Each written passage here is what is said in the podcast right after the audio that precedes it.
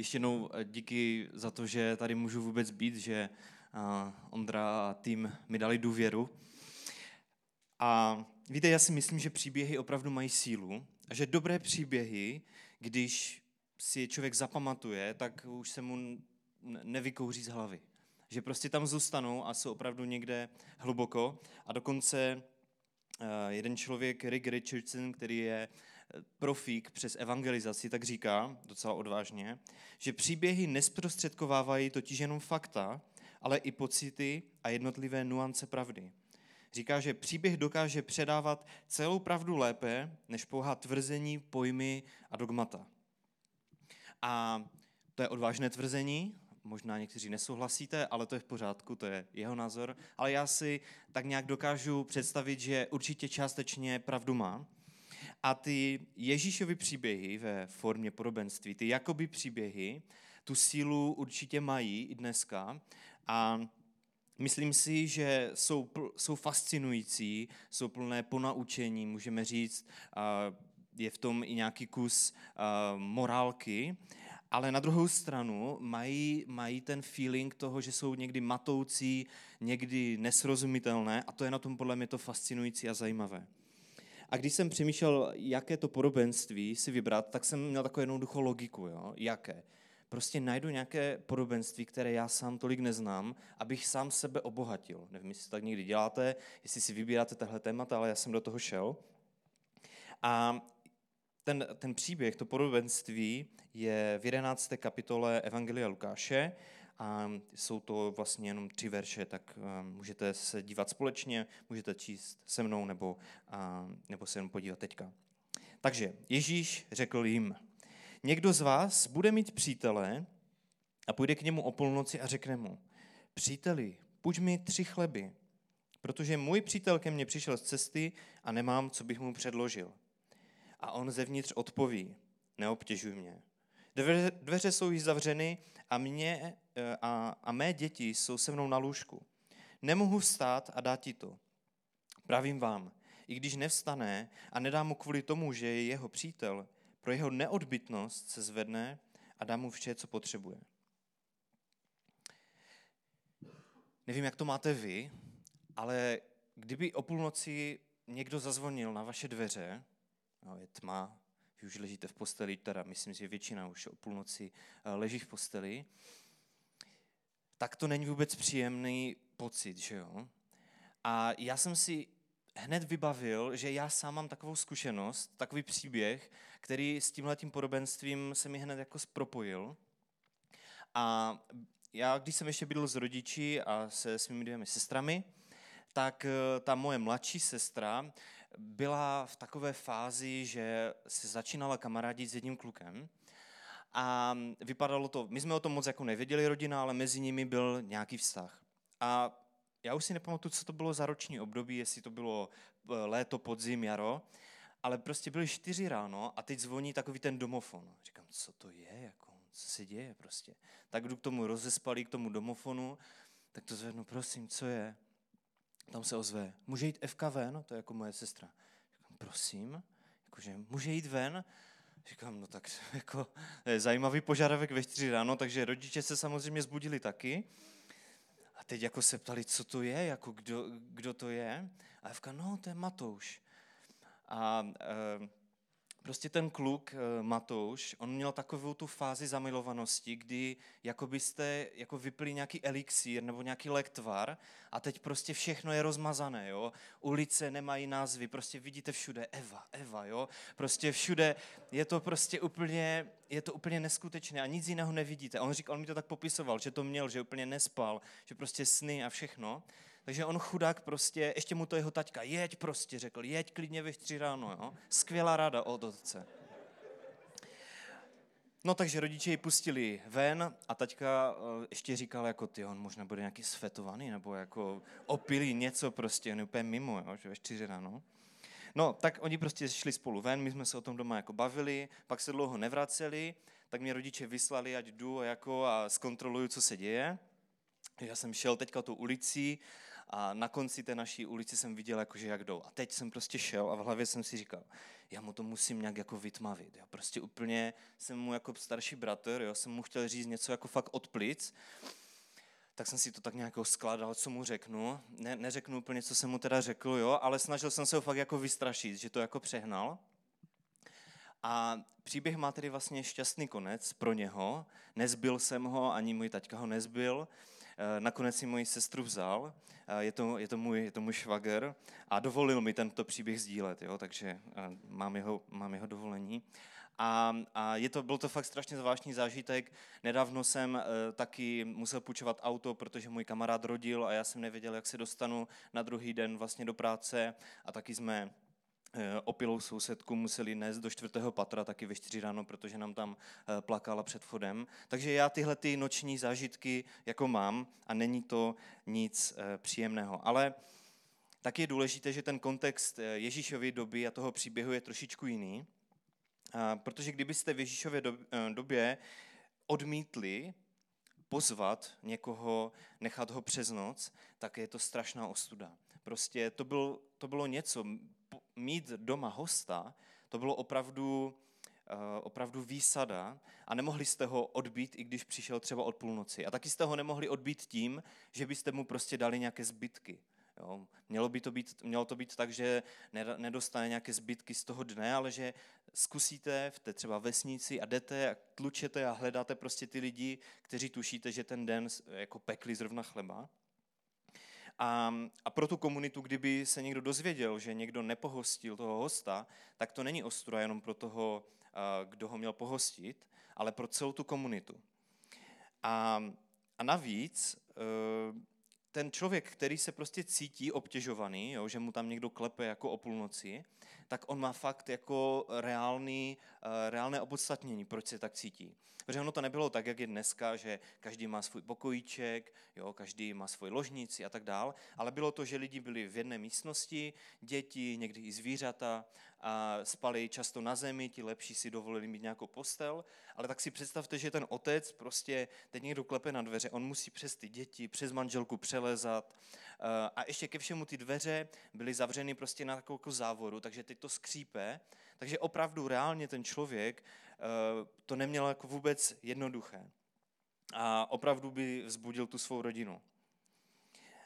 Ale tenhle ten příběh o tom probuzení, o tom nočním zážitku pravděpodobně není, není o, o tom, že, že je to o pohostinství, ale spíš z toho, kde ten příběh je, kdybyste se podívali, co předchází tomu podobenství a co je za ním, tak v tom kontextu můžeme říct, že Ježíš mluví o modlitbě, že je to nějak propojené s modlitbou, tohle podobenství. Proč si to myslím teda? Ten text, který tomu předchází, je poměrně známý. Ježíš tam říká, nebo ten text říká, jednou se na jednom místě modlil Ježíš a když přestal, jeden z jeho učedníků mu řekl, pane, nauč nás modlit se, jak to Jan učil své učedníky. Pověděl jim, když se modlíte, říkejte, a teď je ta modlitba, Otče náš. A hned v zápětí, když skončí, pak začne, dokončí tu modlitbu, říká to podobenství, tak potom dodává k tomu podobenství. A tak vám říkám, proste a bude vám dáno. Hledejte a naleznete. Tlučte a bude vám otevřeno. Každý, kdo prosí, dostává, kdo hledá, nalézá a tomu, kdo tluče, bude otevřeno.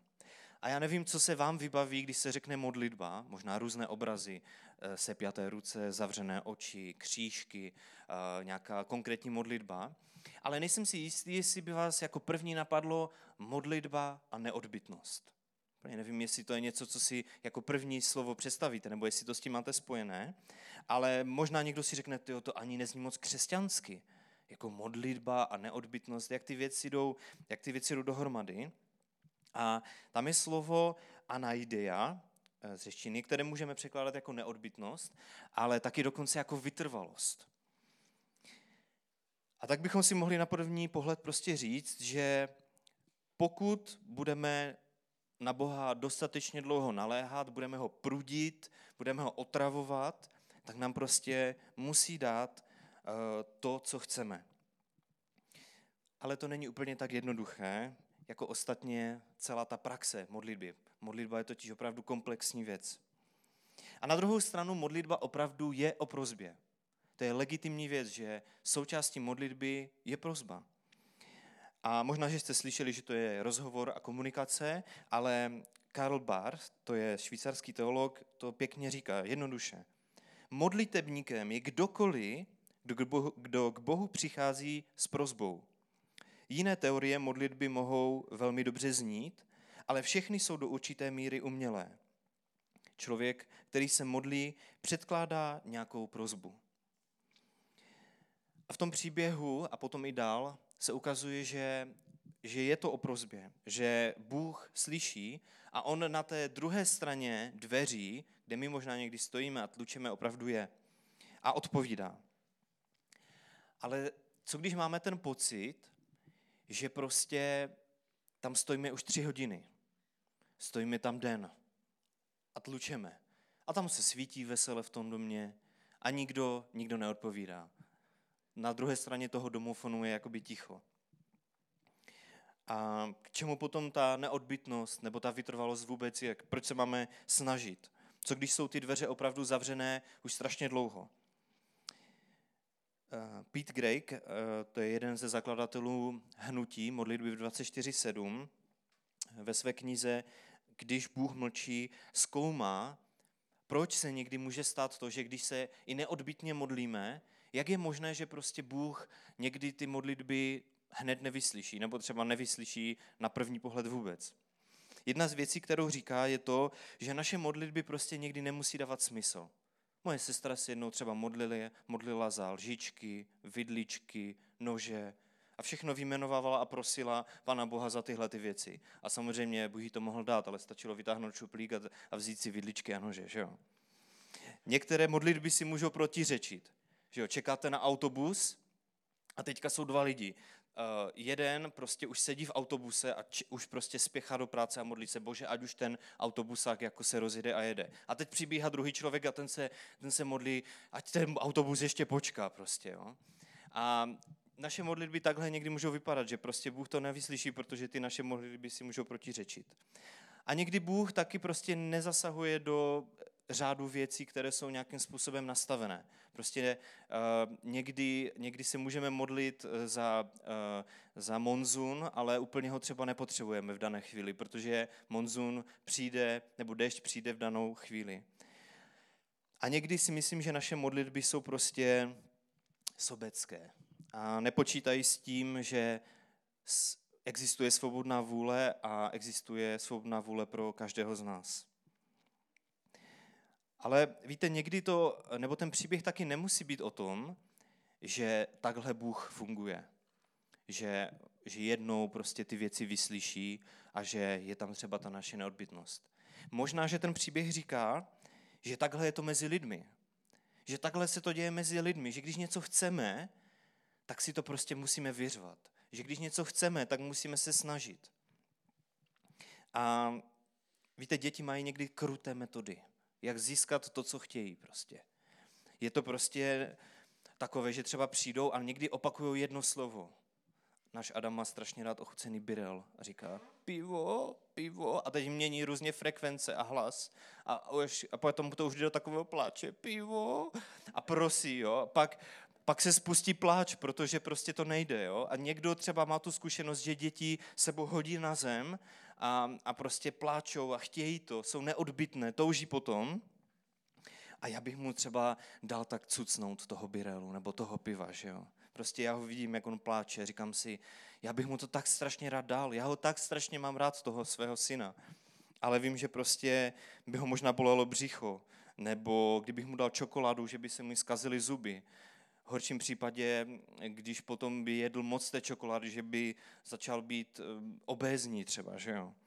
A nevím, jestli by mě potom někdo pochválil, že jsem dobrý otec. A Bůh prostě není ze stejného těsta, jako jsme my. Jestli v lidských podmínkách musíme na lidi tlačit, musíme na ně prostě tlouct, musíme být neodbytní, možná, že ten boží způsob je mnohem milosrdnější, mnohem lepší. Že nám opravdu chce dát ty věci, po kterých toužíme. Timothy Keller říká, Bůh nám dá to, o co jsme žádali, nebo to, o co bychom bývali žádali, pokud bychom věděli, co ví on. A myslím si, že prostě Bůh, tak jsem to i zažil ve svém životě, někdy ví lépe, co je pro nás lepší, než my to víme sami. A to je strašně nepříjemné, tady tohleto. Tady tohleto vědomí, že pro mě je to nepříjemné, že opravdu Bůh ví někdy mnohem lépe, co, co potřebuju. A víte, někdy to prostě nejde podle našeho naplánovaného scénáře. Židé v, v Egyptě, když byli pod nadvládou Egypťanů, tak se modlili desítky, stovky let. A někteří během těch modliteb vlastně možná i zemřeli během té doby a neviděli výsledek. A to je pro mě otázka a, a je to vlastně strašně jakoby velký paradox, že na jednu stranu nás Bible vyzývá modlete se, tlučte, ale na druhou stranu e, nás Bible taky učí, abychom byli ochotní čekat, abychom se podvolili Boží vůli. A já nevím, jak, jak co to ve vás vyvolává, ale i pro mě samotného je to těžké. Pro mě samotného je to nepříjemné a je to náročné. A říkám si, je to vůbec možné? Můžeme tyhle ty dva paradoxy spojit? Je, je nějaký příklad, kde, kde můžeme najít oporu v tom, že je to možné, že se můžeme modlit s tou neodbytností, naléhavostí a vytrvalostí a zároveň plně důvěřovat Bohu? Jestli takový příklad existuje, tak si myslím, že je to modlitba, kterou se Ježíš modlí v zahradě Getsemané. A v té první části říká na dvou místech. Můj otče, jestli je to možné, zbav mne toho hrozného údělu. A nebo ještě podobně říká otče, kdybys nemohl ušetřit tohoto kalicha utrpení. A Ježíš si to prostě uvědomuje. On možná je ten opravdu, který měl to právo, možná jako snad jediný, aby všechny jeho modlitby byly vyslyšeny. Aby všechny, aby ta jeho neodbytnost byla odměněna pokaždé. A prostě myslím si, že, měl, že, že takhle jsem to i já měl mnohokrát, že jsem došel do téhle fáze, kdy jsem, kdy jsem prostě řekl Bohu, Bože, já tak, je to pro mě prostě tak důležité, já jsem tloukl, pamatuju si modlitby, kdy to bylo takové jenom nějaké vlastně neurčité dost, že jsem jenom tak volal nějaké slovo. A bylo to hrozné, bylo, fakt jsem opravdu věděl, že, že tluču na ty dveře a nebylo to vůbec příjemné, nebyly ty jako modlitby nějaké krásné, byly to hrozné modlitby. Kdyby mě někdo viděl, tak si podle mě ťuká na čelo, říká, co to je, to vůbec není modlitba. A, ale pozbuzuje mě, nebo říkám si, to je úžasné, co, jak Ježíš pokračuje. Kdyby tam skončil, tak je to docela smutné možná, nebo protože to všichni známe, ale on říká, ale nechci prosazovat svou vůli. Chci, aby se stalo, co chceš ty. A nebo taky říká, ale ať se vyplní tvoje vůle, ne moje. A uvědomuji si, že kdo chce následovat Ježíše, tak bude muset čelit někdy těm zavřeným dveřím. Že možná přijde do situace, kdy si bude připadat, že se svítí, ale není žádná odezva. Zároveň ale mnozí z vás jste asi zažili, že Bůh dokáže odpovědět na naše modlitby velice rychle. A budeme čelit, když budeme za Kristem, možná podobné situaci, kdy to bude vyžadovat naši neodbytnost, ale zároveň to bude vyžadovat, abychom přijali to, co říká ten Timothy Keller, že prostě Bůh někdy ví mnohem lépe, co potřebujeme, co potřebujeme než my samotní. A to je zápas, vnitřní zápas, sami se sebou, s naší pýchou, možná s naší inteligencí, s tím, co máme zažité a je to strašně těžké. A rozumím každému, kdo takovou modlitbu prostě řeší, kdo to někdy takhle se modlil, jak je to nepříjemné, ale zároveň jak je to vysvobozující, když dokážeme říct, Bože, Otče, nechci prosazovat svoji vůli, chci, aby se stalo, co chceš ty. A moc se mi líbí, jak to, jak to celé uh, shrnuje Timothy Keller, který napsal knihu, knihu o modlitbě. On říká, Měli bychom Boha žádat s odvahou a specificky se zápalem, upřímností a vytrvalostí. To je ta první část té modlitby. Ale zároveň s trpělivým podřízením se Boží vůli a lásce, to všechno kvůli Ježíši v jeho jménu. A já jsem přemýšlel, jak to zakončit a zakončím to modlitbu. Um, chtěl bych se, chtěl bych se modlit asi, asi tak, abychom měli v momentech, kdy opravdu prožíváme těžkosti, kdy chceme, aby Bůh slyšel naši modlitbu, abychom měli odvahu a opravdu zatloukli na ty dveře, protože si myslím, že někdy máme strach, že Bůh prostě nás nevyslyší. A, a budu se ale taky modlit za to, abychom byli ochotní um, a důvěřovali Bohu, že to s náma myslí dobře. Protože někdy je to těžké překonat ten pocit, říkáme si, Bůh to s náma nemyslí dobře. Ale v celé Biblii je vidět, že, že opravdu je to něco, kdy Bůh o nás stojí, kdy Bůh o lidi má zájem, kdy Bůh se nevykašlal na lidi i ve chvílích, kdy, to, kdyby si to zasloužili. A pokud s tím budete souhlasit, a pokud je to vaše modlitba, tak můžete říct na tu moji modlitbu amen.